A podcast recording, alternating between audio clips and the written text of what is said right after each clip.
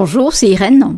Ce podcast est une émission qui existe pour vous et grâce à vous. Si vous aimez ce que nous faisons et souhaitez nous soutenir, il vous suffit d'appuyer sur pause, aller sur patreon.com slash podcastscience et nous faire un petit don. Même un tout petit, hein, pour même pas le prix d'une baguette de pain bio par mois. Vous nous aidez à servir la science dans la bonne humeur et c'est notre joie. Merci et bonne émission.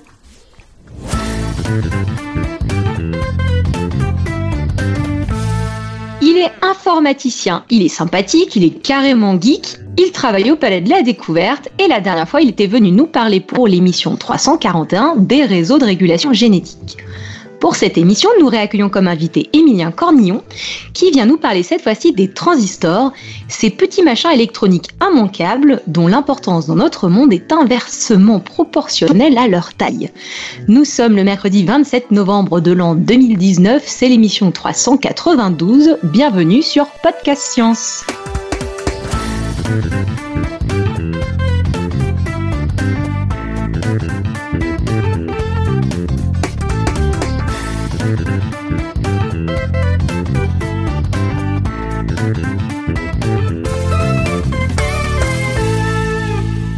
Et pour cette trois cent quatre-vingt-douzième émission de Podcast Science, c'est moi Claire qui ai le plaisir et la joie et la fierté et la tralala. Bref, je suis la maîtresse de cérémonie pour cette émission et c'est parti pour le tour de table. Alors avec nous ce soir côté Podcast Science, on a Tup depuis Barcelone. Salut. On a Alexa depuis Los Angeles, la seule, l'unique. Salut tout le monde. On a Pascal depuis pas loin de Mulhouse. Salut tout le monde. Et bien sûr, on a notre invité, Émilien Cornillon, médiateur au Palais de la Découverte dans l'unité informatique. Coucou Émilien. Salut. Au sommaire de cette émission, alors Émilien et son dossier sur les transistors, on t'a déjà reçu la saison dernière sur podcast. Mmh. Est-ce que tu peux quand même te représenter rapidement pour nos poditeurs et les poditrices qui nous écoutent, alors ton parcours scolaire, ton boulot, ton festival et toutes les autres activités de médiation que tu fais. Ouais, pas de problème. Euh, donc moi, bah, du coup, c'est euh, bon, c'est Émilien Cornillon. Hein, je, donc principalement, je bosse au Palais de la Découverte en ce moment. Et au niveau de mes études, j'ai fait une licence et un master de bioinformatique. Donc plutôt orienté modélisation pour ceux à qui ça parle. Hein. Et, euh, et j'ai fait une thèse en informatique, pareil, avec une composante, une composante biologique assez importante. Même si finalement ce que j'ai fait c'était plutôt théorique. Et donc au niveau de mes activités, j'ai principalement, principalement le Palais de la Découverte. J'ai intégré récemment une chaîne YouTube qui s'appelle Qu'est-ce que tu geek, qui vulgarise l'informatique euh, sur YouTube. Et puis je fais partie du Café des Sciences, du coup, euh, par la même occasion. Festival. Et oui, du coup, j'organise un festival en février euh, à Nice, euh, le Pleasure Festival, les euh, huit et neuf février euh, donc deux mille vingt. huit et neuf, ouais, c'est ça. Euh, donc c'est un, c'est un festival qui est plutôt orienté geek, mais il y a une grosse, grosse partie scientifique, et, euh, et donc il y a plein d'activités autour de ça, des conférences, des tables rondes, des activités principalement faites par le Café des Sciences. Et donc voilà, si vous avez l'occasion d'y aller, n'hésitez pas à venir, c'est vraiment très cool. On avait fait la com l'année dernière sur ouais. Podcast Science. Et alors, tu me parlais d'une, d'une chaîne YouTube tout ouais. à l'heure ? C'est ça, chaîne YouTube Qu'est-ce que tu geek ? Donc, euh, bah, j'ai rejoint les deux, euh, Tom et Flo, qui, qui, qui bossaient là-dessus euh, jusqu'à présent. Et du coup, je les ai rejoints pour, euh, bah, pour les aider un petit peu, pour leur filer un coup de main, pour, euh, voilà, pour contribuer à la vulgarisation sur YouTube de l'informatique. D'accord, vous sortez une émission tous les... Euh... Euh, quand on peut. Quand on peut. Tous les quand on peut, c'est un fait, bon rythme. Euh, on fait, on a, on a, on a notre activité à côté, et, mais voilà, normalement, on devrait en sortir une, une, on devrait en sortir une dans pas très très longtemps sur l'informatique dans l'espace. D'accord. C'est ta première avec eux ou c'est ma première vidéo ta... avec eux. Voilà, c'est ta toute première, sera la toute première vidéo c'est avec ça. Toi. Ok, super. Et euh, du coup, avant de parler de l'espace, nous ce soir, tu vas nous parler des transistors. C'est ça. On va commencer par le début. Hein. Euh, alors donc du coup euh, je pose un peu le contexte hein, parce que en gros ce que je vais faire c'est que je vais vous parler du transistor mais je vais aussi parler de ce qu'il y avait avant le transistor parce que maintenant euh, c'est le, il est absolument partout et donc il y a eu des choses avant qui ont permis de faire un peu du calcul automatique. Alors euh, il y a très longtemps euh, il y avait une époque où les ordinateurs n'existaient pas. Euh, une époque où les scientifiques calculaient les décimales de pi ou les trajectoires des planètes à la main, nécessitant un très très, temps, un très très long temps de travail. Alors par exemple, hein, William Shanks, un mathématicien anglais du dix-neuvième siècle, a calculé les sept cent sept premières décimales de pi en trente ans. Donc motivé le gars quand même. Et, euh, et il faut préciser qu'il s'est planté, au passage. Oui, et en plus, il s'est planté à la... Alors, je ne saurais plus sortir la, la décimale. Et d'ailleurs, au Palais de la Découverte, euh, on a eu les fausses décimales pendant un certain temps et on a fini par les remplacer au bout d'un moment. Oui. Dans la salle Pi. Il y avait une erreur dans la salle Pi du Palais de la Découverte. Mais du coup, les chiffres ont une valeur maintenant historique avec l'erreur. Voilà, bon, il y a quelques mathématiciens quand même qui ont essayé de, de passer outre ce, ce problème de, de temps de calcul de, de dingue, genre comme Charles Babbage par exemple. Charles Babbage, c'était un mathématicien du dix-neuvième siècle et en fait il a conçu d'énormes machines mécaniques de plusieurs tonnes euh, qui étaient constituées de milliers de, d'engrenages de métal qu'il fallait actionner à la main évidemment parce qu'on n'avait pas des moteurs électriques euh, tels qu'on l'a maintenant. Et on, le, on pouvait programmer ces machines-là grâce à des cartes perforées. Un peu comme euh, avec les métiers jacquard, euh, des métiers à tisser automatiques, où on mettait en gros un rouleau de, de, de papier avec des trous dedans et ça, ça permettait de faire un, un, un motif automatiquement directement sur le tissu. Donc c'était euh, l'idée était plutôt pas mal. Euh, le principal problème, c'est que euh, bah, c'était des machines énormes, c'était très très lourd et puis la, la puissance de calcul était vraiment euh, toute nulle par rapport à ce qu'on a maintenant. Et en plus, c'était des machines qui pouvaient ne f... qui pouvaient faire qu'un seul type de tâche. Hein, si on faisait une machine pour faire des additions, soustractions, c'était compliqué de faire autre chose, de faire des trucs un peu plus complexes. Donc voilà, donc c'était pas très très concluant euh, jusque-là, mais dans la première moitié du vingtième siècle, il euh, y a les, la fusion des travaux de trois personnages importants dans l'histoire de l'informatique, George Boole, Alan Turing et Claude Shannon, qui a en gros, on va dire, changé la face du monde. Alors ils sont pas du tout de la même époque. Je vais, je, je vais juste évoquer Alan Turing parce que j'ai pas le temps de développer un peu ce qu'il a fait, même si son apport pour l'informatique est juste absolument colossal. Mais tout, mais ce que je peux dire du coup en, en, en une minute là, euh, c'est que en fait il a inventé une sorte de machine mathématique théorique. Donc il a pas construit quelque chose à proprement parler, il a juste fait mathématiquement, qu'on appelle du coup la machine de Turing universelle, qui est capable de tout calculer ou presque. En gros, vos ordinateurs aujourd'hui sont toutes des machines de Turing universelle. Mais bon, ici, on va pas trop s'intéresser à son travail à lui, on va s'intéresser à la manière dont euh, c- cette machine de Turing universelle a pu être mise en place physiquement, qu'on puisse avoir des vraies machines.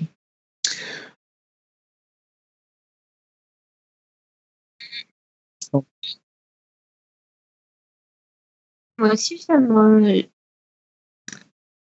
Euh, voilà, donc du coup je commencerai un petit peu à, de, à développer tout ça par euh, les travaux de George Boole. Alors George Boole, lui, c'est un mathématicien du dix-neuvième siècle aussi, et euh, il a travaillé entre autres sur euh, un système mathématique permettant de modéliser des raisonnements.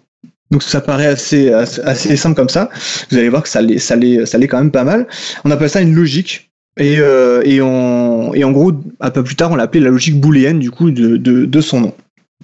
Alors, le principe de cette logique, c'est que euh, ça permet de représenter le monde qu'avec des vrais et des faux.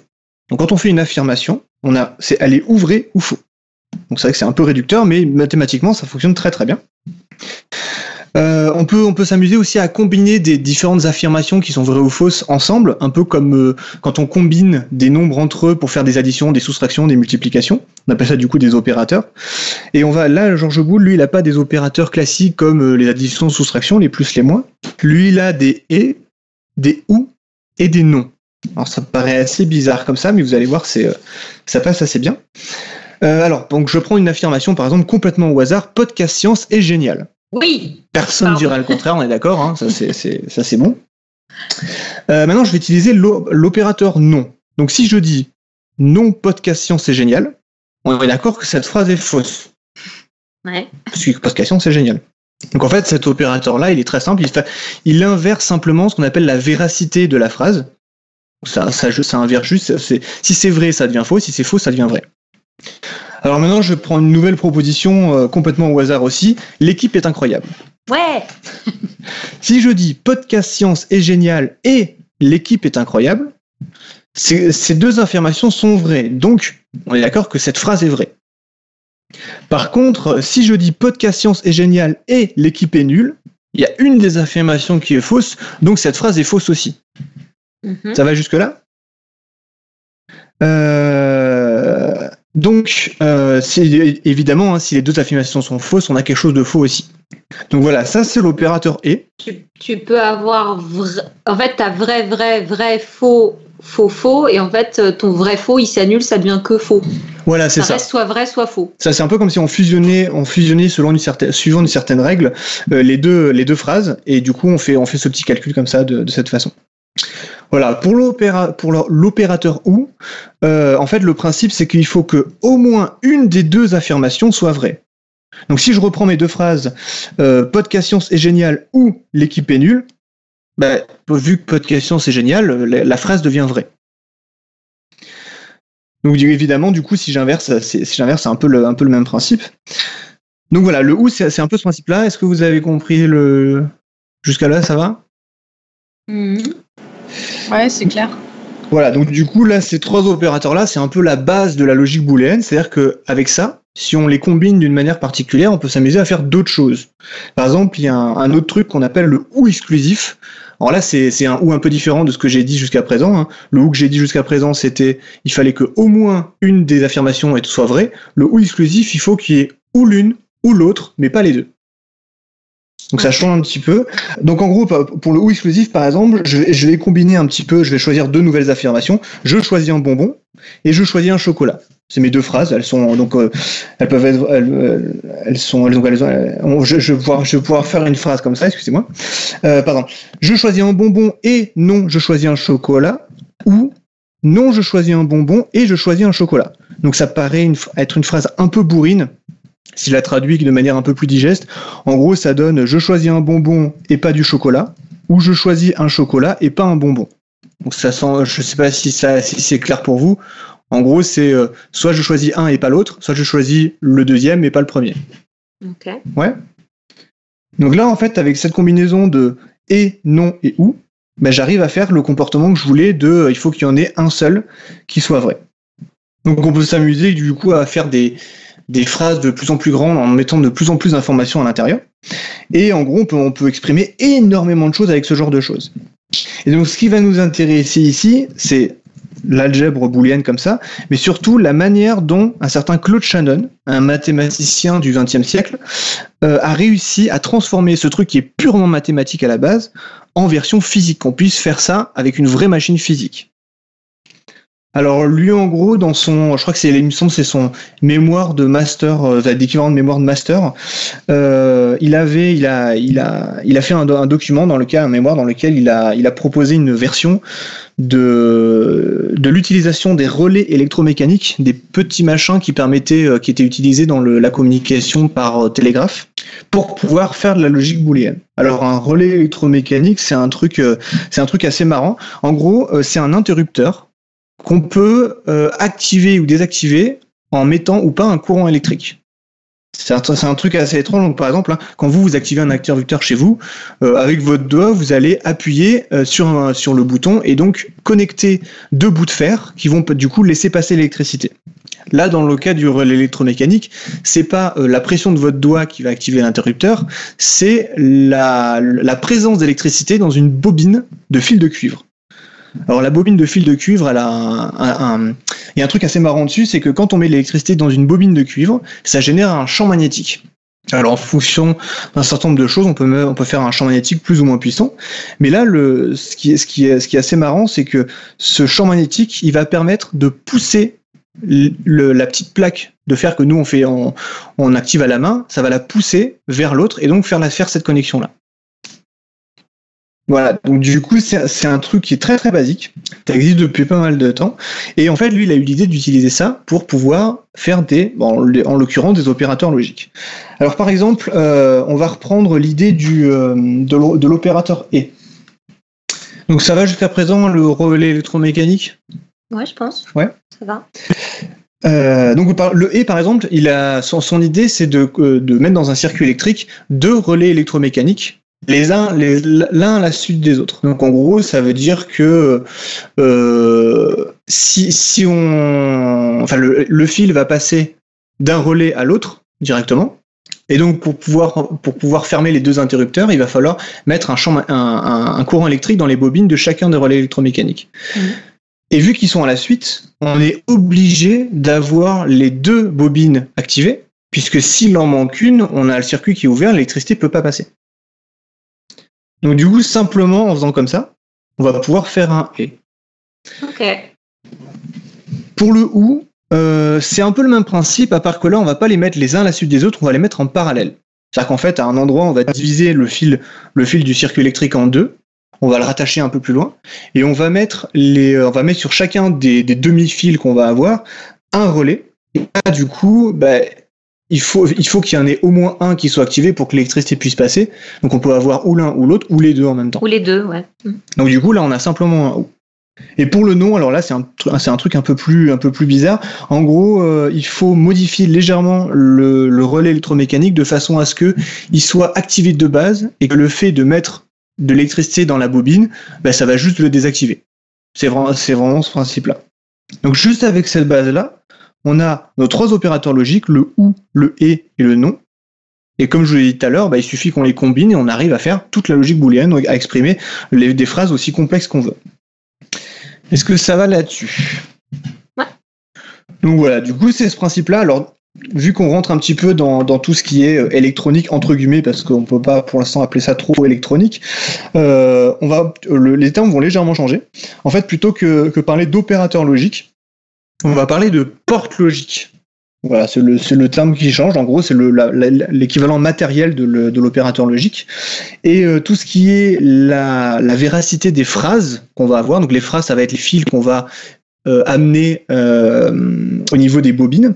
Et la véracité des phrases, donc elles sont, est-ce qu'elles sont vraies ou est-ce qu'elles sont fausses? En fait, c'est juste la présence ou l'absence d'électricité. Ah, en gros, juste... c'est juste ça la conversion, ouais. Je, je me permets, pardon, je, j'aurais dû t'interrompre deux secondes plus tôt, euh, avant le début de ta phrase, euh, peut-être pour reconceptualiser tout ce que tu viens de raconter, parce qu'en fait, il y a beaucoup, beaucoup de choses. Euh, ce, ce, un peu sur le à quoi ça sert, t'es passé très, très vite sur euh, Turing. En fait, ce que raconte Turing, c'est qu'avec ce genre d'opérateur logique de, de boule, on peut arriver à faire la plupart des algorithmes. Enfin, on arrive à faire, en gros, la, tous les algorithmes qu'on peut imaginer, donc tous les programmes qu'on peut imaginer. Et du coup, il suffit d'avoir la logique de, de boule. Et ce qui est génial derrière, c'est d'avoir imaginé un système qui, avec de l'électricité, permet de faire la logique de boule. Et donc, dans, c'est, c'est, ce qui est épatant, je trouve, dans ce que tu racontes, c'est de réussir à commencer à visualiser ce qu'on a aujourd'hui, c'est-à-dire des ordinateurs qui arrivent à faire des opérations très complexes, alors qu'on n'est que dans du théorique. On a un mec qui a dit un jour, non mais les gars, euh, si on a une machine de Turing, on peut écrire tous les, pro- les algorithmes qui existent. Un autre qui a dit, si on a la logique booléenne, on peut faire des machines de Turing. Et puis un autre qui a dit, hey, les gars, on a, si on met une bobine comme ça, on arrive à faire du truc booléen. Et tous ils se disent, génial, on a un ordinateur. Bon, en fait, il aura fallu quelques dizaines d'années, mais, mais euh, c'est, c'est vraiment ce que tu racontes, c'est vraiment ce qui fait la, la base de tout ce qu'on utilise, en fait. C'est-à-dire que ouais. ce qu'on utilise, c'est des algorithmes et... c'est derrière ça bah, des, des systèmes booléens euh, qui, qui s'allument ou qui s'éteignent, quoi. Mais alors du, du coup, genre, j'ai, j'ai pas réussi à trouver l'information, mais euh, le, la logique booléenne, est-ce qu'elle est ce qu'on appelle Turing complète, c'est-à-dire est-ce qu'elle est capable de, d'exprimer tous les algorithmes qu'on peut exprimer? euh, euh, Faudrait vérifier, mais il me semble... Bah, de toute façon, forcément, t'arrives à faire une machine... En fait, je sais pas si c'est bien exprimé, mais euh, je pense que... Bon, bon, en gros, je sais pas répondre à la question. Mais à mon avis, tu peux construire une machine... En gros, tu peux construire une machine de Turing avec un ordinateur, et un ordinateur a que des portes logiques. Donc, l'un dans l'autre, ouais. Il y a un moment où ça doit ouais. se compiler. ça, ça me paraissait logique, mais du coup, j'ai pas réussi à trouver l'info formelle et j'ai pas osé la mettre, quoi. Euh, voilà, donc effectivement, du coup, c'est, c'est, euh, cette transition, elle est, elle, je la trouve très très importante, et ce qui fait que, du coup, euh, Claude Shannon fait partie de mes personnages préférés dans l'histoire de l'informatique. C'est, ça, c'est vraiment c'est la personne qui nous a permis de faire des, d'avoir des machines physiques capables de tout calculer. C'est, je trouve ça vraiment, vraiment complètement mmh. ouf, quoi. Et je me permets juste de rajouter, parce qu'il y a une personne dont, que tu n'as que pas cité dans, les, dans un peu les pionniers, il y a Ada Lovelace aussi.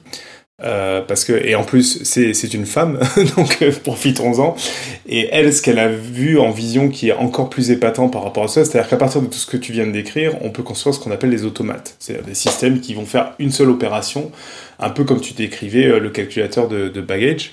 Et ce que Ada Lovelace a imaginé, c'est d'avoir des trucs qu'on peut programmer, qu'on peut modifier euh, à la volée, un peu comme nous on programme des ordinateurs euh, aujourd'hui, quoi.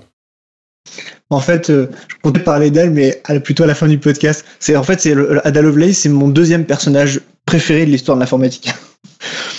Donc, euh, j'ai, j'avais, j'avais basé ma citation dessus, mais du coup, ça fait un petit spoil, tant pis.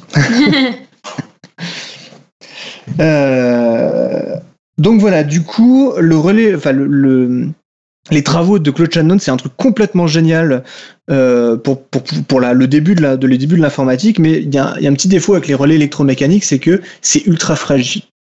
Et juste le fait qu'il y ait quelque chose qui bouge à l'intérieur du système fait que en fait ça va s'user très très vite. Hein, généralement, quand on a quelque chose qui qui, a, qui quand on a une pièce mécanique, elle a tendance à s'user beaucoup plus vite qu'un truc qui va juste pas bouger. Et donc en fait, euh, ce, ce ce problème là. Il y a un, l'invention d'un physicien John Fleming en, dix-huit, en dix-huit cent quatre qui permet d'éviter un petit peu ce, cette usure due au, due au frottement, c'est ce qu'on appelle le tube à vide.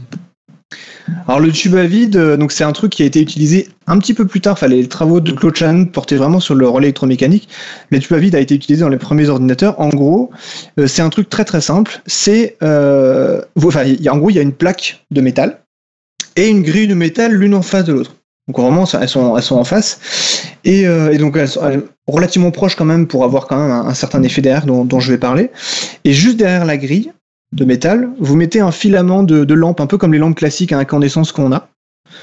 Et tout ça, vous l'entourez dans une ampoule de verre et vous faites le vide à l'intérieur. Le, le, le terme lampe à vide ou tube à vide, ça vient de là, en fait, on fait le vide à l'intérieur. Alors en gros, le... Le principe de fonctionnement de ce truc-là, c'est euh, ce qu'on appelle donc l'effet thermoionique. En gros, on fait chauffer le, le filament à l'intérieur du, de la lampe. Du coup, ça fait chauffer la grille. Et cette grille-là, eh ben, elle, ça, on va, ça va lui arracher des électrons qui vont se retrouver entre les deux, entre la grille et la plaque. Donc, ils vont se balader comme ça et ils vont être capturés par la plaque qu'il y a de l'autre côté. Et donc, comme elle est capturée, bah, du coup, on a un mouvement d'électrons qui va de la grille à la plaque. Et, euh, et ben ce mouvement d'électrons, en fait, euh, c'est un autre nom, ça s'appelle l'électricité. Donc en fait, le fait d'allumer une lampe, ça permet de générer un courant électrique. Donc, donc finalement, si, si on compare un petit peu le principe avec le avec le, le relais électromécanique, le relais électromécanique, c'est euh, si on met de, si on met un courant électrique dans une bobine, ça laisse passer l'électricité. Et là, euh, c'est si on met un courant électrique dans un filament, ça laisse passer l'électricité entre les deux, entre la grille et, le, et la plaque de métal. Donc fondamentalement, le principe, c'est à peu près le même. Et ce truc-là, en gros, avec les relais électromécaniques, ça a été la base du premier ordinateur considéré comme une machine de Turing qui a été créé. Alors cet ordinateur-là, il s'appelle l'ENIAC. Euh, c'est, un, c'est un ordinateur qui a été financé par l'armée américaine à la base et qui a été, après été utilisé par des labos pour faire toutes sortes de calculs. Et l'ENIAC, c'est, je pense que c'est une de mes machines préférées parce que les proportions sont complètement délirantes de ce truc-là. Alors en gros, l'ENIAC, euh, c'est un, un, une machine de trente tonnes de matériel répartie sur cent soixante-sept mètres carrés mmh. et qui consomme à lui tout seul l'électricité d'une petite ville. Alors j'avais fait le calcul, ça, ça équivaut je crois à quatre cents maisons. Juste lui tout seul. Donc c'est du délire total. Alors en gros il contient plus de dix-sept mille tubes à vide, mille cinq cents relais électromécaniques et dix-sept mille autres composants euh, qui permettaient de faire le circuit en, en entier. Et évidemment, comme c'était une machine unique, euh, ils ont connecté le tout, tout, ces, tout ce matériel-là avec euh, cinq millions de soudures faites à la main, du coup, puisque c'est, c'est un truc complètement artisanal. Voilà, donc c'est une machine qui c'est complètement délirant. Moi, quand, quand j'ai découvert ça, j'ai juste halluciné. Et euh, la puissance de calcul de ce machin-là, euh, bah, c'est des milliards de fois moins importante que le premier smartphone bas de gamme qu'on peut avoir maintenant. C'est vraiment du gros délire, ce, ce, cette machine-là. Moi, je, je trouve ça absolument génial. Euh, alors, en gros, pour, pour faire un petit, une petite comparaison, euh, le, le, le comment dire Le, le, le, sur, la, sur la taille d'un microprocesseur, en gros un microprocesseur qu'on a maintenant, donc l'équivalent de l'intégralité de ce que représente l'ENIAC. Euh, un microprocesseur, c'est euh, quelques centimètres carrés. Voilà, donc comparé à l'ENIAC qui fait cent soixante-sept mètres carrés, ça fait une grosse grosse différence. Voilà, alors du coup ça a servi à plein de trucs. Pour, pour ce qui était des militaires, ça servait ben faire du calcul balistique par exemple, hein, envoyer des missiles, des machins comme ça. Euh, ils ont aussi euh, fait des simulations de modèles météo. Après, quand c'est passé euh, au, au niveau des labos, ils ont fait des modèles de, de physique nucléaire. Ils ont testé des, des, des simulations d'explosion nucléaire, par exemple, ce genre de choses. Et pour revenir au calcul des décimales de pi dont j'ai parlé au début. Euh, l'ENIAC a calculé les deux mille premières décimales de pi en vingt heures. Mmh. Voilà, donc. Euh, prends ça, l'être humain. C'est ça. Donc du coup, hein, super mathématicien Shanks, euh, les trente ans, euh, ça fait loin. Il y avait des erreurs beaucoup. Ou pas? Et il n'y avait pas d'erreurs. Il n'y avait pas d'erreurs. Enfin, à ma connaissance. Donc voilà, du coup, c'est, c'est fait, par rapport aux humains, c'est, la différence est colossale, mais par rapport à ce qu'on a maintenant en termes de, en termes de puissance de machine, bah, la différence est colossale aussi. Donc voilà.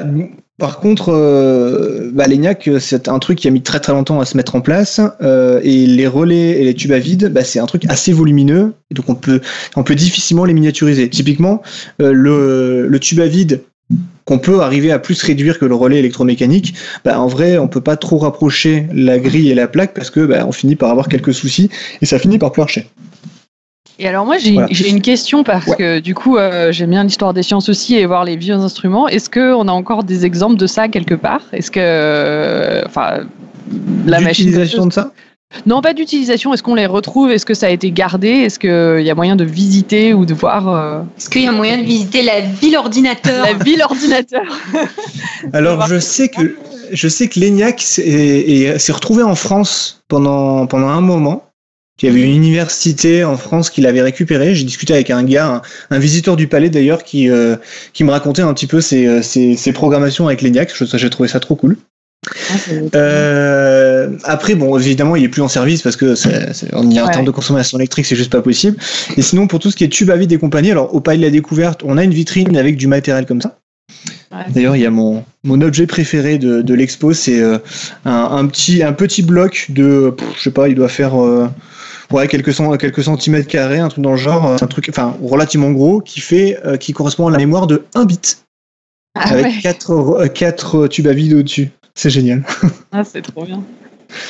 Donc voilà, alors il y, y en a là, il y en a, il doit, il doit en avoir au C N A M aussi, au Musée des Arts et Métiers. Ouais. Euh, et après, t'es à Los Angeles, c'est ça ? Ouais, je suis à U C L A. C'est possible que, en fait, euh, il y en ait quelque part, mais ouais, ou à Caltech. Euh, je sais, que, je sais qu'il y a un musée de, un musée de l'informatique, de l'histoire de l'informatique, pas, pas très très loin. Je sais pas exactement où.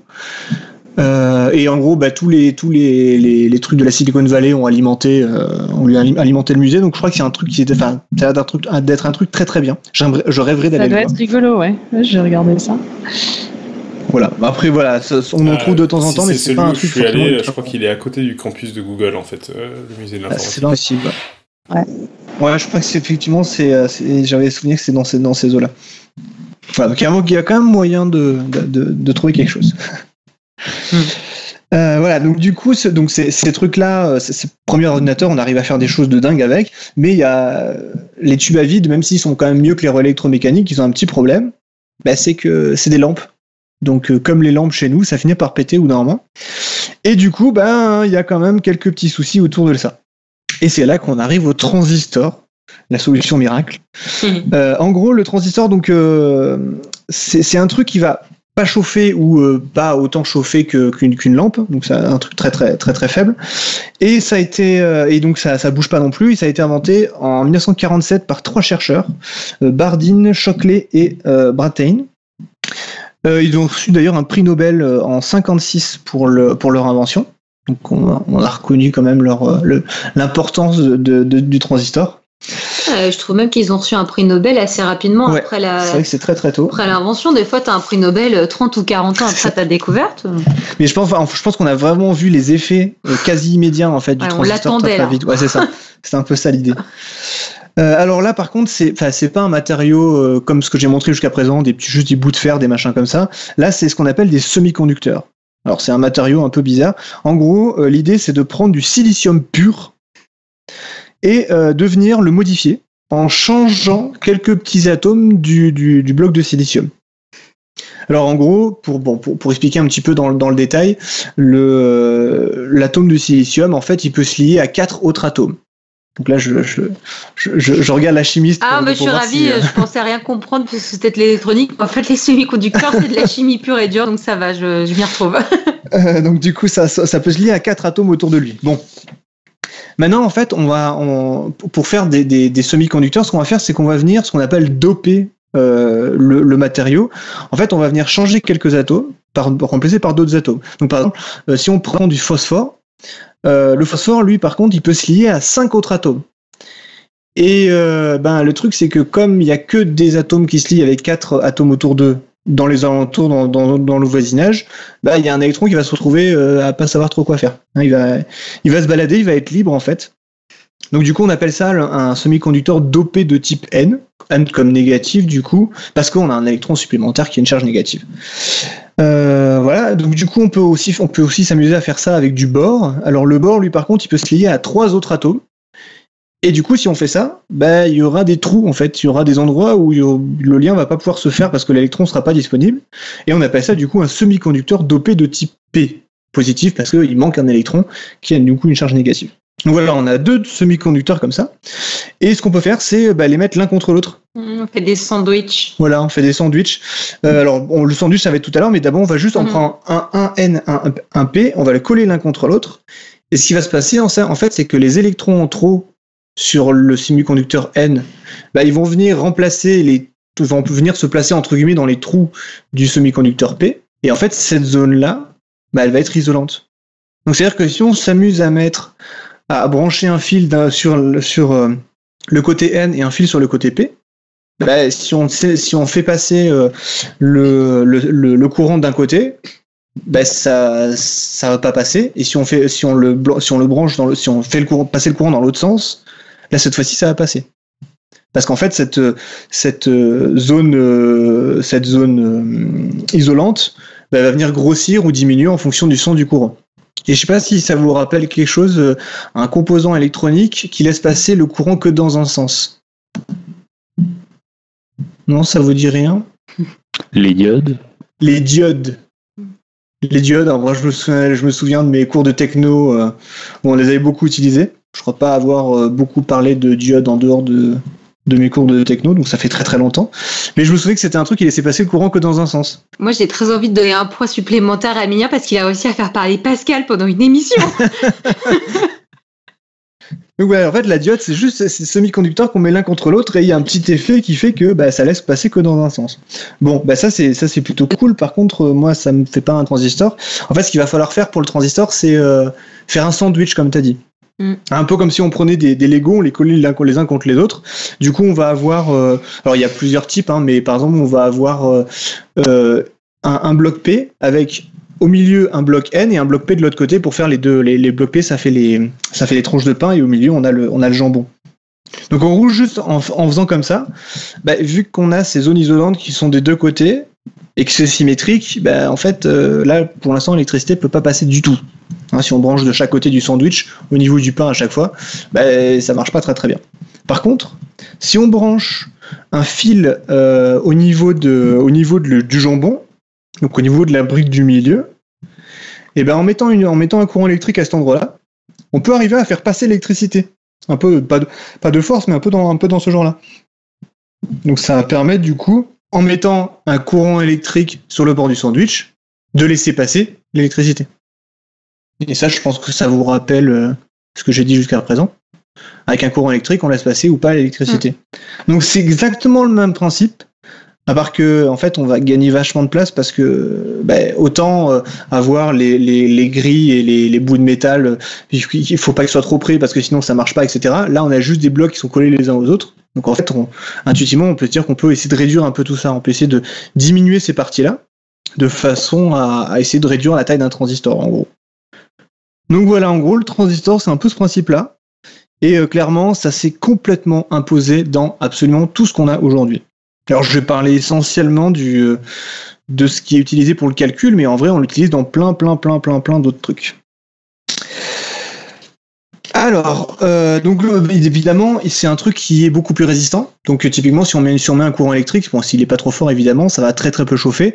Donc, en vrai, euh, on n'a pas besoin de les changer souvent. Hein, pour vous donner une idée, dans, à la, pour, pour l'ENIAC, euh, du matériel qui cassait dans la machine, c'était euh, en moyenne tous les deux jours. Tous les deux jours, il fallait changer du matériel dans l'ENIAC. Ben, pour le transistor, en fait, on n'a quasiment plus besoin de les changer. En fait, on ne les change plus maintenant. Donc c'est un truc qui est beaucoup, beaucoup plus résistant. Donc voilà, du coup, on a un truc qui permet, qu'on peut réduire de manière assez importante et avec lequel on va pouvoir faire des opérateurs ou, et, et non. Donc avec ça, bah, normalement, on doit pouvoir faire des ordinateurs de manière euh, beaucoup plus réduite. Euh, alors le premier ordinateur qui a été fait entièrement avec des transistors, c'est, euh, c'est, le, c'est le Tradic, en fait, euh, développé par le laboratoire Bell, euh, comme l'inventeur. Euh, en gros, euh, c'était une machine qui était des, cent, des centaines de fois plus petite que l'ENIAC et qui avait des, une puissance de calcul des milliers de fois plus importante. Et alors, en termes de consommation électrique, euh, mmh. je, alors c'était cent cinquante kilowatts pour l'ENIAC, euh, le Tradic, c'était cent watts. Donc, ça fait une jolie différence. Oh oui. Donc là, on va gagner vachement, vachement de... d'économie d'énergie avec des machines comme ça. Alors j'ai essayé de savoir à peu près quelle taille faisait un, tra- un transistor pour le Tradic, j'ai pas trouvé. Les seuls trucs que j'ai trouvé, c'est des photos d'un truc qui a l'air d'être plus gros que euh, plus gros qu'un qu'un tube à vide, donc je sais pas s'il y avait plusieurs transistors à l'intérieur, j'avoue que je, j'ai un peu de mal à, à savoir ça. Mais dans tous les cas, voilà, l'avantage c'est qu'on a quand même des grosses grosses économies d'énergie là-dessus. Bon, évidemment, c'est pas arrêté là en termes de miniaturisation. Euh, là, maintenant, pour vous donner une idée, un transistor, enfin, les, les plus petits transistors que j'ai vus font moins de dix nanomètres. Je sais pas si vous voyez un petit peu ce que ça représente. dix nanomètres, c'est un truc qui est complètement ridicule. En gros, si vous prenez l'épaisseur d'un cheveu, le diamètre d'un cheveu, dans le diamètre, vous pouvez placer sept transistors. Donc, c'est absolument ridicule. Sur vos processeurs qui font quelques centimètres carrés, vous allez avoir des milliards de transistors qui vont faire le job de ce que de de de l'ENIAC en en, en des, des milliards de fois plus puissant, puisque on a quelque chose qui est beaucoup plus petit. Donc voilà, en gros, pour pour pour donner une idée, hein, maintenant il faut utiliser des microscopes euh, à balayage, donc des microscopes très très puissants pour pouvoir voir le moindre petit transistor sur la surface d'un processeur. Donc c'est un truc qui est très très très très très petit. Alors évidemment, euh, là on va pas s'amuser à brancher des fils sur un semi-conducteur à cette taille-là parce que c'est absolument impossible. Donc ce qu'on va faire en fait, c'est qu'on va venir graver des, des plaques de, de silicium euh, pour pouvoir en, en fait directement graver les transistors à l'intérieur, enfin sur la surface du, de la plaque. Alors je je vais pas je vais pas rentrer dans les détails, mais en gros c'est des, des trucs où on va on va On va, on va, on va mettre ce qu'on appelle des, des masques pour essayer de protéger un petit peu les parties qu'on veut pas modifier, et puis on va venir modifier les parties visibles. Donc, euh, ça veut dire qu'on va, on, pour, pour, par exemple, pour doper les, euh, pour doper les, les, les bouts de silicium, ce qu'on va faire, c'est qu'on va balancer des ions à très très grande vitesse pour qu'ils se retrouvent dans le matériau. Donc, du coup, bah, là, ça va remplacer, ça va faire le, la petite modification dont je vous ai parlé tout à l'heure, de changer certains atomes pour avoir plus ou moins de, d'électrons disponibles. On va venir, euh, on va venir creuser des, euh, creuser certaines certaines parties en mettant euh, des, en, en mettant certains produits. Voilà, on va faire toute toute une série d'opérations. C'est un truc qui est très très lent, très très précis pour avoir les transistors les plus petits possibles et, les, et mettre tout ça dans vos ordinateurs. Donc voilà, le transistor c'est un truc qui est euh, qui est ridiculement petit. Euh, et en fait, euh, bah, je pense que Charles Babbage, s'il avait su qu'on pouvait faire des trucs pareils, euh, bah, en fait, euh, il aurait été complètement, il aurait été super content. Il aurait pu faire des trucs de dingue avec. Mais bon, il a fallu ses travaux pour pouvoir arriver jusque-là. Voilà pour ce qui est du transistor. Alors, euh, je sais pas. C'est ridiculeusement petit. Moi, j'ai un... ça me rappelle des cours de, bah, de, de chimie, de, de, des cours sur les semi-conducteurs. Ils en étaient arrivés. À... Maintenant, tu arrives à faire des semi-conducteurs à échelle de, d'une seule molécule, en fait. Tu as une molécule. Euh... Alors, je sais pas, je connais pas le, la, la taille moyenne d'une molécule. C'est à peu près combien un, un atome, euh... non, euh, Claire. Ah non, non, non, pas un atome. Non, non, la taille d'une molécule, ça, ça reste des grosses molécules. Généralement, tu utilises des fullerènes. Les fullerènes, c'est des... Je ne sais pas quelle taille ça fait, mais c'est les... Euh, pardon, c'est les molécules sphériques qui contiennent soixante carbones, une espèce de boule qui servent aussi de roue dans les courses de... Mmh. Les courses de cars, les courses de voitures moléculaires... Hein. Qui s'était organisé en France euh, il y a un ou deux ans. Bah, typiquement, je crois que, il me semble, j'avais regardé sept nanomètres, c'est, la, c'est le, le, le diamètre de la molécule d'A D N, il me semble. Donc, effectivement, c'est vraiment dans ces eaux-là qu'on est à une échelle moléculaire. Taille euh, du fullerène d'environ zéro virgule sept nanomètres. Ouais, donc voilà, c'est. Bah, je trouve ça dingue. Ah, c'est complètement fou. Mais là, en fait, le, le, réduire encore la taille des transistors aujourd'hui, ça, ça devient compliqué parce que, bah, en fait, plus on, on, plus on va dans le petit, plus on risque d'avoir des petits, euh, des petits effets bizarres, des machins liés à la mécanique quantique, qui fait qu'en fait, ça fait foirer le calcul. Donc on a, on a du mal à réduire, et maintenant l'astuce c'est, c'est plus de réduire les transistors, c'est de multiplier ce qu'on appelle les cœurs, donc des sortes de, de sous-processeurs qui vont venir se partager le travail, du coup accélérer un petit peu le, le, le temps de calcul. En gros c'est un peu l'astuce qu'on a maintenant, mais voilà, réduire encore la taille des transistors, ça, c'est un peu compliqué quoi. Ouais, je pense qu'on a amené la miniaturisation à... Ouais, on arrive un peu au... un peu au max, ouais, à partir du moment où tu utilises une seule molécule, il y a un c'est moment... Euh... Bah, c'est un peu lié aussi à la loi de Moore. La loi de Moore, en gros, c'est une loi qui disait que... Ah oui, je l'ai apprise en cours. Ouais, on justement, multiplie par deux tous les deux ans, je crois, ou un truc comme ça. Mmh. En fait, ah. c'était, c'était une, l'augmentation de la puissance qui était exponentielle, à part que là, maintenant, on commence à, à, on commence à plus du tout être exponentielle, voire même moins, parce que bah, on se retrouve avec ce, cette, cette limite physique qui fait qu'on ne peut plus réduire les transistors. Donc, euh, dans un processeur d'une, d'une même taille, on ne peut plus augmenter tant la puissance de de calcul que ça. Ouais, c'est un peu là, la, ouais, la... Euh, on va arriver à la taille de l'atome. Enfin, on n'est pas encore à la taille de l'atome, mais presque. Donc c'est vrai que. Je suis même pas. Je suis même pas. Je, je, je pense qu'à la taille de l'atome, en fait, on, on ça marchera même plus, en fait. Bah oui, voilà, ouais. Parce que ouais, parce qu'en fait, je crois qu'il me semble, c'est l'effet tunnel de la mécanique quantique, donc une une lo- alors je, je, j'y connais rien, mais je crois que c'est une localisation de, des électrons qui va qui devient aléatoire et du coup va avoir un champ qui, qui passe bien. C'est c'est ça, ça passe pas, c'est pas très très pas très très efficace quoi. Donc voilà. Euh, est-ce que j'ai encore un peu de temps? Est-ce que j'ai un petit bonus? Ah, euh, oui, t'as le ouais. temps. T'es, c'est... Écoute, ça me fait plaisir ton dossier. Je, ça, il y a de la chimie partout en fait. Je pensais vraiment pas m'y retrouver. Et je suis contente. J'étais, j'ai un peu accueilli Émilien ce soir pour être sincère avec vous, avec un électronique, merde, tout. Mais en fait, ça, il y a des molécules dedans. Je suis contente. Ah, génial. Alors donc là j'ai parlé des transistors pour faire du calcul, euh, mais en fait les transistors, euh, bah, on peut en trouver ailleurs. Genre par exemple, je sais pas si vous avez entendu, de la, euh, entendu parler de la mémoire vive dans les ordinateurs. Cette mémoire Ce qui... truc qu'on euh... me demande toujours de vérifier quand mon ordinateur rame. Ouais, la voilà. RAM, c'est la RAM, justement. C'est ça, la RAM, exactement. La Random Access Memory. Alors, je...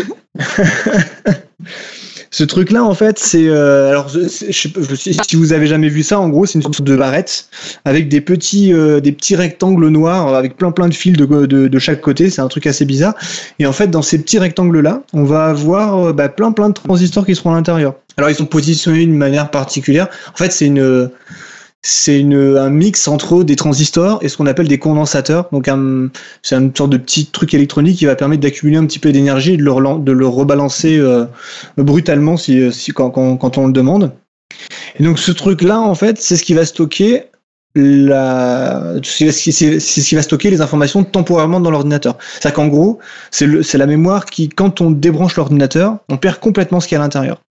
Hein, c'est dû au fait que, en gros, le, l'électricité qui est main, qui est contenue dans le dans, dans ce truc-là, c'est, c'est à l'intérieur du transistor et que le transistor il finit par se vider au bout d'un moment en fait naturellement. Et en fait, ce, ce, dans dans ce, ce type de stockage, on va avoir des sortes de petits duos à chaque fois transistor euh, transistor euh, condensateur et chaque petit duo va représenter en fait un zéro ou un un, comme comme ce qu'on a en informatique, le binaire zéro ou un, mais c'est contenu dans ces petits machins là. Évidemment, comme bah, comme c'est la taille d'un transistor, on va en avoir des milliards à l'intérieur. Donc en fait, on va pouvoir stocker énormément de choses. Là maintenant, je crois qu'on a des des barrettes euh, des barrettes de mémoire qui vont jusqu'à, je crois que j'avais vu seize gigas. Corrigez-moi s'il y a plus. Mais en gros, c'est des trucs on on peut stocker des plusieurs films à l'intérieur de ce genre de choses, pour vous donner une idée. C'est un truc complètement délirant. Voilà. Et bien, ce truc-là, ben, à l'intérieur, voilà, il y a des transistors qui permettent de, qui permettent de garder tout ça. Alors, euh, là, c'est pour la mémoire vive. Euh, pour ce qui est de la, de, de, d'autres types de mémoire, par exemple, je sais pas si vous avez entendu de la mémoire euh, flash, tout ce qui est clé U S B, les cartes, mmh. les cartes S D, ce genre de choses. Il euh, y a aussi les disques S S D, pour ceux à qui ça parle. C'est un peu comme des disques durs, à part que souvent on dit que c'est que c'est vachement plus rapide. Donc on, on euh, en général on les préfère pour démarrer les ordinateurs, ce genre de choses. On, on gagne pas mal de temps. Et ben à l'intérieur, c'est aussi des transistors. Bon là, ceux-là par contre, ils sont un petit peu modifiés. Hein, si vous vous souvenez bien, le sandwich, on a les trois blocs comme ça qui sont l'un à côté des autres, et on a un machin au niveau du au niveau du jambon du sandwich. Et ben en fait, entre le jambon et le fil qui arrive sur le jambon, on va mettre un autre truc. On va rajouter un petit machin. Et ce machin-là, en fait, il va venir stocker des électrons durablement. C'est-à-dire qu'en fait, quand on coupe l'électricité, on va avoir des petits électrons qui vont rester à cet endroit-là, qui vont rester bloqués. Et, euh, et en fait, en fonction de la présence ou de l'absence d'électrons à cet endroit-là, pour tous les petits transistors qu'on va avoir sur la mémoire, bah en fait, ça va faire des un et des zéro. Donc c'est juste, c'est, un, c'est comme un transistor, à part que c'est légèrement modifié, et du coup, on va pouvoir, on va pouvoir stocker de l'information dedans. Ça va là-dessus? Ouais, je, je suis en train de récapituler dans ma tête pour voir si j'ai compris. Comment il détecte la présence ou l'absence d'électrons? En fait, c'est en mettant une petite tension euh, au niveau de, du, du, du fil qui arrive, au niveau, qui arrive sur la, le, le jambon du sandwich. Euh, en fait, en fonction de si ça passe ou si ça passe pas, si c'est résistant ou pas, enfin si c'est oui, si c'est résistant à l'électricité ou pas. En fait, il a il, en, en fonction de s'il récupère de l'information ou pas. Si c'est résistant ou pas, s'il y a un électron ou pas, ça donne ou pas une résistance au passage du courant. Donc du coup, à ce moment-là, on arrive à savoir si c'est, si c'est comme ça. Par contre, ce que j'ai appris récemment, c'est que euh, quand on fait ça, généralement, on détruit l'information qui est à l'intérieur, et du coup, il faut le, dans la foulée, il faut remettre des électrons pour euh, pouvoir garder l'information. Je trouvais ça assez marrant. Voilà, euh, je fais à peu près le tour de ce que je voulais vous raconter. J'essaie de faire un dossier assez court. Mais voilà, parce qu'il y a quand même beaucoup, j'ai l'impression qu'il y a quand même beaucoup d'informations à l'intérieur. Ouais, ouais, ouais, bah puis tu, mets, tu mélanges un petit peu plusieurs disciplines. Ouais, j'aime bien le mélanger des disciplines, vu que j'ai toujours fait mes études dans ce, dans, dans, dans ce genre de, d'idées, j'aime bien. Ouais, puis c'est vrai que finalement, tu, tu dis l'informatique emprunte un peu à... On prête un peu à d'autres disciplines, ah ben, bah, toutes les disciplines, la chimie, ouais, exactement. Et bah, euh, et bah merci. Moi, j'ai, j'avoue que j'ai pas vu passer de questions euh, dans la chatroom, euh, plutôt des remarques et des blagues. Non, mais ce qu'on, par rapport à une discussion qu'on avait dans la chatroom, ce qui est fou aussi, justement, je pense, avec euh, voilà, les ordinateurs, la miniaturisation et tout, c'est que dans pas mal de domaines, je pense, actuellement, on génère de plus en plus de données euh, et les ordinateurs suivent plus, en fait. Euh, justement, avec que ce soit la RAM, les disques durs qu'on a, enfin, nous, je vois en microscopie, on a, nos microscopes génèrent des données qui sont tellement énormes et il me semble que Johan en avait parlé aussi pour les instruments d'astronomie, que malgré toutes ces choses qui nous paraissent folles et qui, on atteint des débits qui sont quand même plus hauts, un degré de miniaturisation qui nous permet de faire des choses euh, plus rapidement et à plus haut débit, en fait, on n'arrive toujours pas à suivre la quantité de données qu'on produit, la taille des données qu'on produit, et cetera. Et je trouve que c'est vachement intéressant par rapport à ce que tu dis, parce que, ouais, on a un peu ce paradoxe d'arriver à aller de plus en plus vite et De, de faire de plus en plus de choses, mais, mais ça suit toujours pas les besoins qu'on a, quoi. Ouais. Ce qui est fou quand on y réfléchit. Ouais, c'est vrai. On est compl- c'est vrai qu'on est complètement dépassé par... La euh... course entre la production de données et le stockage. Ouais, et même juste les processer. Euh, par exemple, moi, les, les files que je génère, mon ordinateur n'est pas capable de les ouvrir en ce moment. Ce qui est un problème. Ils sont à combien de, de taille? Quatre cents gigas. Oh la vache. Ah oui, effectivement. Ah ouais, là il faut une sacrée, il faut une, faut une sacrée RAM, hein. Eh ben j'ai cent vingt-huit gigas, ça suffit pas. Putain, c'est incroyable. Bah, c'est vrai que moi j'ai jamais, jamais eu de, enfin les plus gros fichiers que j'avais eu, c'était des fichiers qui contenaient des, de, des informations génomiques, et euh, c'était pas à ce point-là, quoi. C'est... Alors justement, alors pour ça ils en ont des nouveaux qui sont encore plus énormes maintenant, parce qu'avec les nouvelles techniques ah ouais. de séquençage, on a des trucs énormes. Et, et ouais, Johan parlait de l'astronomie ou les images des microscopes. Alors je, j'ai plus la taille en tête, mais c'était vraiment euh, immense. Et euh, ouais, c'est. Ah, c'est quoi le monde, ouais. Il faut plein de transistors. C'est ça. Il y a justement, il y avait une question là à la chatroom qui est arrivée euh, de la Poirasse. Si l'on ne peut plus miniaturiser les transistors, doit-on augmenter leur nombre et la taille des processeurs? Alors la taille des processeurs, je pense que pour la taille des processeurs, il doit y avoir une limite aussi sur le l'échauffement du processeur. Parce que dans les ordinateurs, je ne sais pas s'il y en a qui ont ouvert déjà des ordinateurs, il y a toujours une sorte d'énorme bloc de fer avec plein de plein de, de d'entailles à l'intérieur. Et, et généralement, collé à ça, il y a un ventilateur. Et ça, ça sert à refroidir le processeur, et je sais pas si augmenter la taille du processeur va pas créer quelques petits soucis autour de ça. Genre le processeur qui chauffe trop et qui finit par fondre ou un truc dans le genre. Il y a ça, et après il y a, bon, il y a l'histoire des cœurs dont j'ai parlé. En gros, euh, puisqu'on peut plus miniaturiser les, process- les, les transistors, en fait il faut multiplier les processeurs. Donc avoir plein de petits processeurs. Là maintenant, quand on achète des ordinateurs, c'est euh, des fois on a des quatre cœurs, des huit cœurs, des seize cœurs. C'est qu'on a plein de sous-petits processeurs qui vont venir se partager le travail, se partager une tâche, pour pouvoir un peu accélérer, le, accélérer le, la vitesse de calcul, quoi. Il y a une question d'Avarion, mais euh, je ne sais pas la lire. Est-ce que les, les qubits peuvent régler cette limite à terme? J'ai honte, j'ai honte. Alors, pour, le, pour, la, pour la, l'informatique quantique, euh, alors je, je, j'avoue que je, c'est un truc, je, je suis en train de me renseigner dessus, mais ce n'est pas encore super clair pour moi. En gros, de ce que j'ai compris des ordinateurs quantiques, c'est intéressant pour des tâches très particulières. Des tâches qui nécessitent en fait, qui nécessiteraient un temps complètement démesuré euh, à faire avec de l'informatique classique, et, et qui du coup en fait, en, en faisant ça avec des ordinateurs quantiques, on, on gagne énormément de temps. Alors je crois que donc Google a, a sorti un article il y a pas longtemps sur Nature. Alors je me souviens plus des valeurs. Je crois qu'ils avaient ah, ah, pour la première fois en fait, des ils, valeurs ont, que ils c'était... ont atteint ce qu'on appelle euh, de manière totalement pompeuse la suprématie quantique, c'est-à-dire ouais, qu'ils ont fait un calcul. Quantique, ouais. Ils ont fait un calcul qui, avec un ordinateur classique, prendrait beaucoup de temps. Euh, je dis beaucoup de temps parce que euh, le temps que prendrait euh, ce calcul est remis en cause assez régulièrement avec des manières différentes ouais. de le côté. Mais sur sur les qubits, ce qu'il faut comprendre, qui va résonner avec ton dossier, c'est que on ne parle plus de portes logiques comme tu nous les as présentées. On a d'autres types de portes logiques qui sont des portes logiques quantiques. On parle en effet de types de calculs qui sont différents, et il y a un truc qu'on néglige très souvent dans les ordinateurs quantiques quand on les présente, c'est la préparation de l'ordinateur. C'est-à-dire que, ah ouais, c'est en, en gros, euh, ce qui est très différent de ce que j'ai compris avec les ordinateurs quantiques, c'est qu'en fait, on prépare l'ordinateur pour le mettre dans un état quantique, parce qu'en fait, ce qu'on appelle des qubits, c'est un ensemble de particules qui sont intriquées entre elles. Si vous voulez entendre parler d'intrication quantique, vous pouvez écouter l'épisode qu'on a fait avec, euh, comment il s'appelait, notre cher ami suisse... Ah zut, enfin, un épisode d'intrication quantique, je vais retrouver son nom le temps que je parle. Et, euh, et donc, pour, on intrigue ces particules d'une manière spécifique qui va faire que quand on va mesurer plusieurs fois le calcul, plusieurs fois euh, l'état de ces particules, on aura le résultat d'un calcul très complexe parce qu'en fait, on aura fait des milliards d'opérations totalement en parallèle en même temps. Donc il faut bien comprendre qu'il faut les préparer, ces particules, c'est pas anodin. En général, les ordinateurs quantiques, je crois qu'ils sont très proches du zéro Kelvin, parce que sinon on n'arrive pas à garder les particules intriquées. Donc c'est pas non plus des je trucs. Je crois pour Google, aura... c'est zéro virgule deux Kelvin. Voilà, donc, c'est pas des trucs qu'on aura chez nous euh, tous les tous les quatre matins. C'est en effet des opérations très très compliquées. Ça demande en général un ordinateur non quantique pour fonctionner. Ça c'est le côté un peu cocasse de la chose.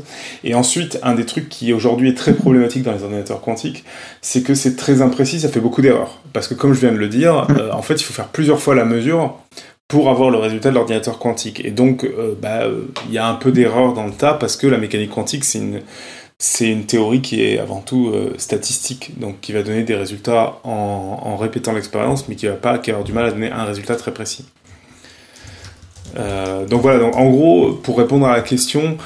Les ordinateurs quantiques vont résoudre des problèmes, vont aussi peut-être foutre la merde dans la sécurité euh, informatique, et ça sera le sujet mmh. de notre épisode. Mais clairement, de ce que j'en comprends, euh, ça va pas être le grand remplacement comme, euh, comme les euh, transistors. Ça va plutôt être un truc à côté qui va... Euh, moi, j'ai beaucoup de doutes que c'est des choses qui iront dans, dans les foyers ou des choses comme ça, mais voilà, je pense qu'on aura une cohabitation des deux parce que c'est quand même beaucoup, beaucoup plus complexe à mettre en place et, euh, et à utiliser. Et que les ordinateurs avec les transistors en fait fonctionnent quand même pas trop mal. On a en effet des exemples d'opérations dont on a parlé là, mais tous les exemples typiquement de taille de données, aujourd'hui on commence à arriver à les gérer en, euh, en distribuant les données sur plusieurs serveurs et en, et en parallélisant les calculs. Enfin, euh, c'est en effet les, les logiques de labo qui doivent évoluer, mais, euh, mais c'est des choses où mine de rien, les gens, il y a des gens chez Google qui arrivent à analyser, euh, à vous donner une recherche en moins d'une seconde pour, euh, avec une analyse de tout l'internet. Donc c'est qu'on arrive à faire des calculs optimaux, euh, rapides avec des grosses données. C'est juste qu'il faut être très très organisé et, et avoir des, euh, justement des gens qui savent travailler avec ces données-là, quoi. Mmh. Ah, c'est vraiment des applications très très particulières pour l'informatique quantique. Après, pour ce qui est de foutre la merde dans les systèmes de sécurité, je pense qu'on a quand même, on a, enfin, c'est quand même, ce sera quand même dans très très longtemps vu que la manière dont ça évolue, quoi. Euh, moi, je parierais pas c'est, dessus bah, parce oui, qu'en a... l'occurrence, ah, ouais. dans les problèmes que savent résoudre l'informatique quantique, ces problèmes-là sont quand même euh, parmi ceux euh, où ça s'y présente plutôt bien. Mais après, il y a des for- il y a des solutions de cryptographie quantique, donc c'est toujours pareil, c'est de la course un peu un peu débile. Mais euh... ouais, ça, mais c'est, c'est juste que pour ce qui est de la décomposition en nombre premier de, pour, enfin pour les, c'est pour le système de clés publiques et clés privées, les asymétriques, euh, j'ai, euh, enfin, vu ce qu'on arrive à faire pour l'instant, je suis pas sûr que euh, typiquement avoir des, euh, arriver à décomposer des, des, des, des, des nombres de cent vingt-huit, euh, de cent vingt-huit bits, j'ai l'impression qu'on est quand même, on a quand même de beaux jours devant nous sur la sécurité. Moi, je ne sais pas prédire l'avenir. Euh, ouais. J'en sais rien. Parce ouais, que ouais, ça évolue. Là, c'est ça évolue spéculation totale. Mais... Enfin, si tu veux, c'est ce, qui, c'est ce ouais. que tu as raconté si on revient sur ton dossier. Euh, avant le transistor, personne n'imaginait qu'on puisse aller à cette vitesse-là euh, dans l'évolution de l'informatique. Euh, mm. Et c'est grâce à l'apparition des transistors et aussi euh, à l'effet tunnel qui, je crois, est utilisé dans certains, euh, certaines choses dans les ordinateurs. Donc en fait, euh, on peut avoir des surprises là-dessus, même sur tout ce que je viens de raconter. Ouais. L'effet tunnel, c'est pour la mémoire flash en fait. Mais il faut vous dire aussi que l'informatique, on parle de systèmes qui sont extrêmement complexes, même au-delà, parce que toi, tu as parlé surtout de chimie, ce qui a ravivé euh, Claire. Et au-dessus de ce, ce que tu as raconté, en fait, on, on a des programmes. Et il faut se rendre compte qu'aujourd'hui, on, on vit avec une grosse partie de programmes qui ont été écrits une cinquantaine d'années, qui ne sont pas réécrits, parce que les gens ne s'amusent pas à réécrire tous les quatre matins des programmes. Et je pense que par contre, une prédiction qu'on peut faire sur la, l'informatique quantique, c'est que même si elle devient mille fois plus rapide, ce n'est pas cent pour cent des trucs qui seront réécrits, parce qu'il y a des trucs qui marchent bien et... Euh, Votre, votre lumière connectée, sans doute qu'elle restera avec un ordinateur classique pendant un bon siècle parce que personne ne verra l'intérêt d'aller y foutre un ordinateur quantique dedans, quoi. Ouais. Euh, non, c'est et sûr. Comme aujourd'hui, il y a des trucs qui sont codés avec des langages obsolètes juste parce que bah, ça marche et personne n'a envie d'aller remettre le nez dedans. Moi, j'aime bien se rappeler qu'en gros, on, le, le monde réel, c'est quand même très chaotique et en général, c'est juste le bordel mmh. et c'est la cohabitation de pas mal de trucs... Euh, plus ou moins ouais. Ouais, c'est comme ça qu'il y a encore des gens qui codent en Fortran. Ouais, et puis ça m'étonnerait pas. Et, euh, et t'as encore des automates qui sont pas des trucs électroniques, t'as encore des... Euh... Enfin, c'est tout con, hein, mais euh, un exemple de système mécanique par rapport à un système électronique, moi j'ai eu un, un flipper chez moi qui était un flipper mécanique, c'est hyper impressionnant à voir parce qu'il y a zéro électronique et ça permet de calculer des points. Et on en trouve encore des flippers mécaniques, ça existe encore parce qu'ils marchent. Il n'y a pas d'électronique dans les, non, dans les un jour, flippers euh, pour l'anecdote, euh, j'avais laissé un Velux ouvert qui était juste au-dessus de lui et il a pris la pluie toute la nuit. Le lendemain, séché, marchait encore. Nickel. Ah ouais. Non, et c'est hyper solide. Bah, quand tu le vois, c'est, c'est hallucinant parce que le truc est fait pour compter un score, donc c'est pas très élaboré. Mais bon, c'est le bordel, quoi. Mm. Après, il y a un truc sur, sur le calcul, justement, sur la simplicité du calcul. Moi, il y a un, il y a un truc que j'aime bien, c'est, c'est, c'est de présenter les d'autres méthodes qui permettent de faire bah, typiquement de la logique booléenne, mais qui sont pas du tout de l'électronique. Genre, par exemple, dans le jeu Minecraft, il y a des gens qui se sont amusés à faire un ordinateur entier en, euh, en juste avec un, un bout du jeu, en fait. Et ça marche très très bien. Juste avec ça. Et voilà, mon, mon truc préféré, c'est un certain Matt Parker. Je sais pas s'il y en a qui connaissent. Euh, Matt Parker, c'est un, un, un gars qui fait de la vulgarisation en maths. Mais en fait, il fait pas mal de trucs autour de l'informatique. Et, euh, et il y a un jour, il a fait un petit événement comme ça. Il a pris dix mille dominos. Et il a fait un circuit logique. Comme ce qu'on a dans, dans comme, comme ce que j'ai présenté. Avec des dominos qu'il a positionnés d'une manière particulière. Et quand il a poussé, donc euh, il avait tout, il avait fait tout son truc en gros son, pour lancer le lancer le calcul. Donc c'était une, il avait fait une addition de nombres binaires. Donc en gros, euh, c'était, je crois que c'était deux nombres binaires de trois bits chacun, il me semble. Et, euh, et en fait, euh, à la fin, ce qui était censé tomber, c'est le code binaire de l'addition des deux nombres. Et en fait, donc il a poussé les dominos de façon à représenter, alors faut voir la vidéo pour voir dans le détail, mais à représenter le, le, le les nombres binaires qu'il voulait faire à la, à la base. Et ce qui est tombé à la fin, enfin ce qui devait tomber à la fin parce qu'il y a eu du cafouillage, euh, la domino c'est jamais très très fiable, euh, c'était ça, normalement ça devait être ce qu'il était censé, enfin le, l'addition de, de ces deux nombres binaires. Donc juste ouais. avec les dominos, il a réussi à faire du calcul. Je crois qu'il, je crois qu'il en a fait, enfin de, de mémoire, il en a fait un avec des, des plus, plus petits chiffres et qui a marché. Et après, ouais. il a tenté le diable, il a essayé de faire le truc le plus grand qu'il pouvait faire avec l'espace qu'il avait. Et là, il y a des, des, ça, des trucs ouais. de domino qui tombent, qui le virage a fait tomber le, la, la, la, la file de domino à côté. Et du coup, ça a raté. Mais mais bah, le, le fait que ça, le fait que ça marche, même si, même si bon, il y a eu quelques cafouillages, mais le fait que ça marche, je non, trouve non, ça mais... juste oufissime, quoi. Ah, en fait, c'est, oui, oui. Enfin, faut, faut aller regarder la vidéo hein, pour les, ah, pour ouais, les gens qui s'intéressent. Faut, faut voir la vidéo. Parce que C'est vrai que je trouve ça assez fascinant. De la même façon, moi, il y a un truc. Bah, alors, en fait, on se parle régulièrement avec Émilien puisque nous sommes collègues et que donc on a déjà parlé plein de fois de cette vidéo tellement on est complètement fans tous les deux. Mais euh, dans, le, dans le même ordre d'idée, moi, j'avais vu un plan de, de trucs qui n'a jamais été réalisé. Mais euh, mais il y a les plans. Enfin, peut-être ça a été réalisé depuis d'ailleurs. Mais d'ordinateurs à base d'eau mmh. et de et de siphons. Et en fait. Euh, mmh.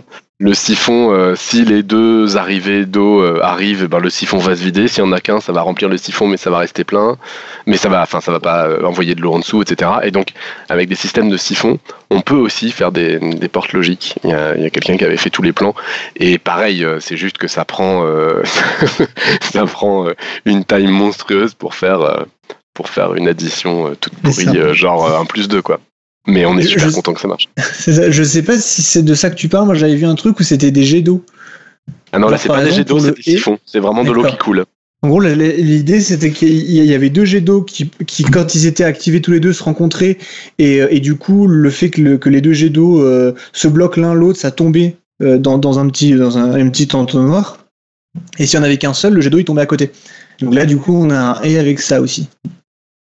Et donc, y a, y a, y avait, ils ont fait toutes les portes logiques comme ça avec des petits jets d'eau, c'est juste trop bien. Bon, et tant qu'on est dans les ouais, anecdotes pense... cheloues d'informaticiens, faut, faut, je, je suis obligé de placer celle-là, mais il y a, une, y a la plus grosse... On arrête l'émission. Non, non, la, la, plus grosse société, euh, la plus grosse société au monde qui fournit des, des certificats de sécurité Internet. Donc, c'est, en gros, c'est des trucs qui vérifient que vous vous connectez bien sur le site où vous vous connectez, par exemple, quand vous faites... Euh, un paiement en ligne. Ils avaient un gros problème, c'est qu'ils devaient générer euh, très rapidement des nombres aléatoires euh, de manière fiable. Et en fait, tous les générateurs informatiques de nombres aléatoires, pour eux, ils n'étaient pas suffisamment fiables pour en générer beaucoup. Et donc la solution qu'ils ont, c'est qu'ils ont un mur de lampes à lave euh, au, dans, leur, euh, dans leurs locaux. Donc vraiment les lampes à lave, hein, vous savez, c'est ces trucs qu'on branche, ça fait des petites bulles là qui montent et qui descendent. Les trucs en voilà, forme de fusée. Et ils ont une webcam qui, qui à chaque pas... fois qu'ils ont besoin de générer un nombre aléatoire, prend une photo du mur de lampe à lave et en fonction de, de ce que ça voit, ça calcule un nombre aléatoire qui correspond aux lampes à lave. Et c'est véridique, c'est utilisé en production. Et en fait, ils ont, ils ont.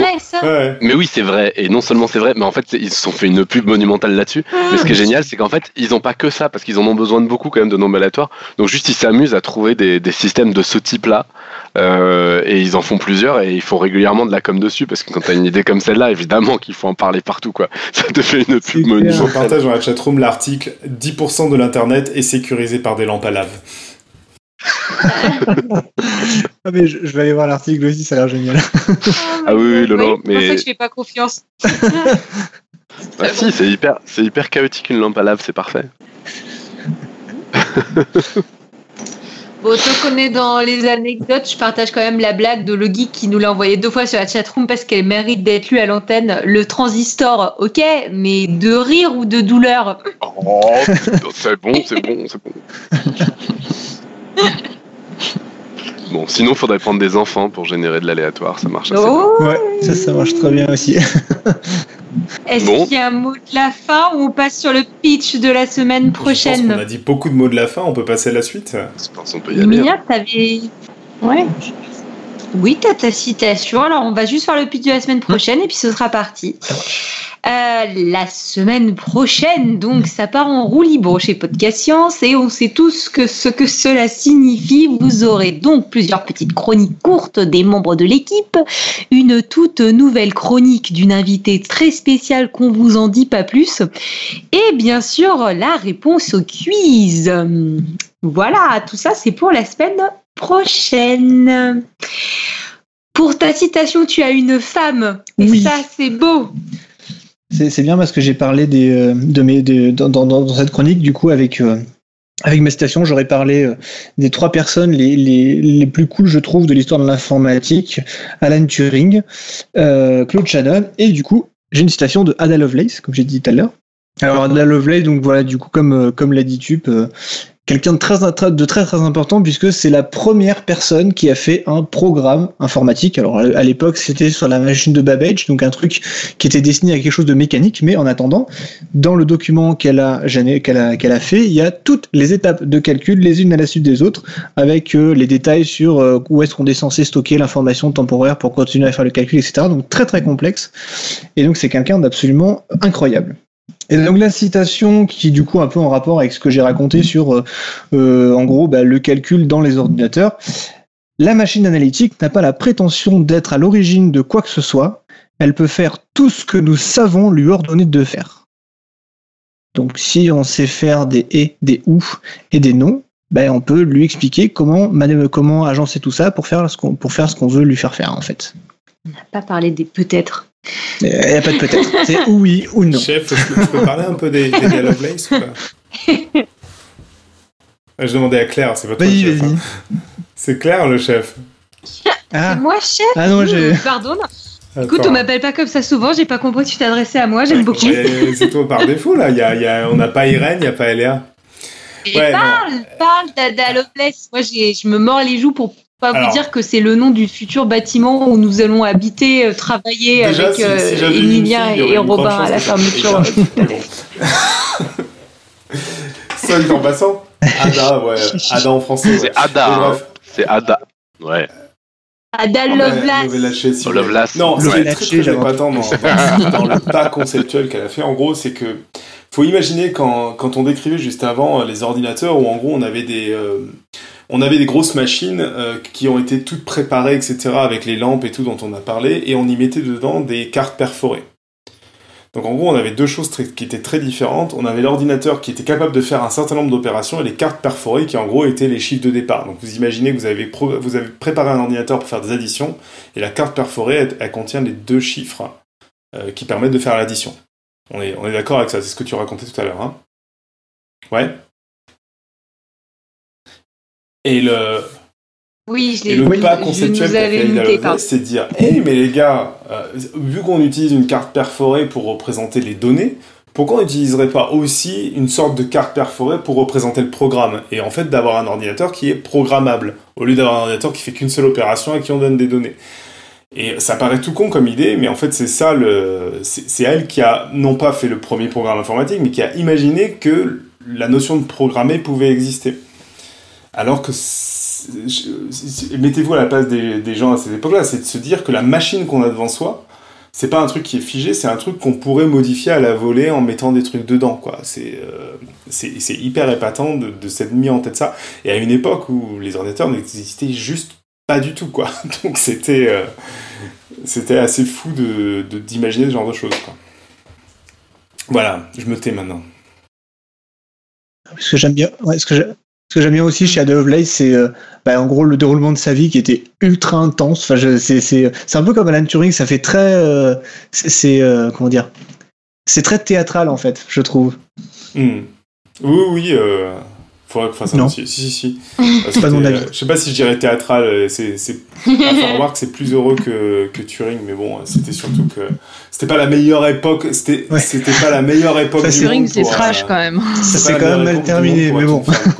Ouais. De faire des trucs scientifiques, quoi. C'est un peu ça, mais bon, je... C'est ça. Parce qu'il y a ah, une bonne époque hein. du monde pour être ah, une femme. C'est peut-être pas abouti, mais... Euh, ah bah maintenant, c'est quand même pas trop long. Ça va. Ça dépend... Ça dépend bah, où. Si tu compares, si tu compares si à la Blaise... Non, mais je veux dire, dans les pays occidentaux, c'est quand même simple. Bon. On passe ce quiz. Le quiz... Eh bien oui, attention, c'est la dernière semaine pour nous envoyer vos réponses, puisque la fin du suspense, c'est la semaine prochaine. Alors, la, le quiz du moment, c'est le téléphone portable démagnétise les cartes de crédit info ou intox. Émilien, t'en penses quoi ? Euh... Je précise que t'as fait oui oui de la tête pendant que je lisais la question. Apparemment t'avais oui, non, quand même une idée. C'est juste que je me souvenais, je me souvenais du, du, du quiz, c'est pour ça que j'ai dit oui. euh... J'aurais tendance à dire que non, mais en fait ça dépend des téléphones aussi. Enfin, typiquement s'il y a s'il y a des trucs à induction à l'intérieur, je sais pas. Moi je, je, je, j'ai du mal à, à me décider là-dessus. Les autres, oui, j'étais plus décidé, mais là, je, je sais pas. bah, t'as, t'as une semaine pour te voilà. décider. La réponse euh, la semaine prochaine, pendant l'émission en roue libre avec toutes les autres petites chroniques. Un petit mot avant de finir cette émission pour nos Patreons, les derniers en date qu'on remercie énormément, Pablo, David et Jogla Poiras. Un grand merci à vous et un grand merci à tous ceux qui donnent régulièrement ou pas régulièrement ou à ceux qui voudraient donner mais qui donnent pas. On vous aime tous quand même. Et enfin, on arrive à la fin de cette émission trois cent quatre-vingt-douze. Alors, un grand merci à notre invité, Émilien. Merci beaucoup d'être venu sur Podcast. Merci de m'avoir accueilli. T'as réussi en une seule émission à me réconcilier un peu avec l'informatique, il va falloir revenir. T'as réussi, parce que t'as mis un petit peu de chimie dedans, t'as réussi à faire parler Pascal à l'antenne, et tu nous en rappelles que pour les transistors, comme les transistors, je vais arriver, comme ailleurs, ce n'est pas la taille bah, qui compte. En l'occurrence, si, la beau. Taille compte, mais c'est plutôt, il faut que ce soit petit. Sinon, on se... t'as pas compris le dossier, mais là, la taille comptait pas mal, en fait. C'était sa conclusion de dossier, figure-toi. Bon, sur ce, on se retrouve la semaine prochaine en attendant que servir la science soit votre joie.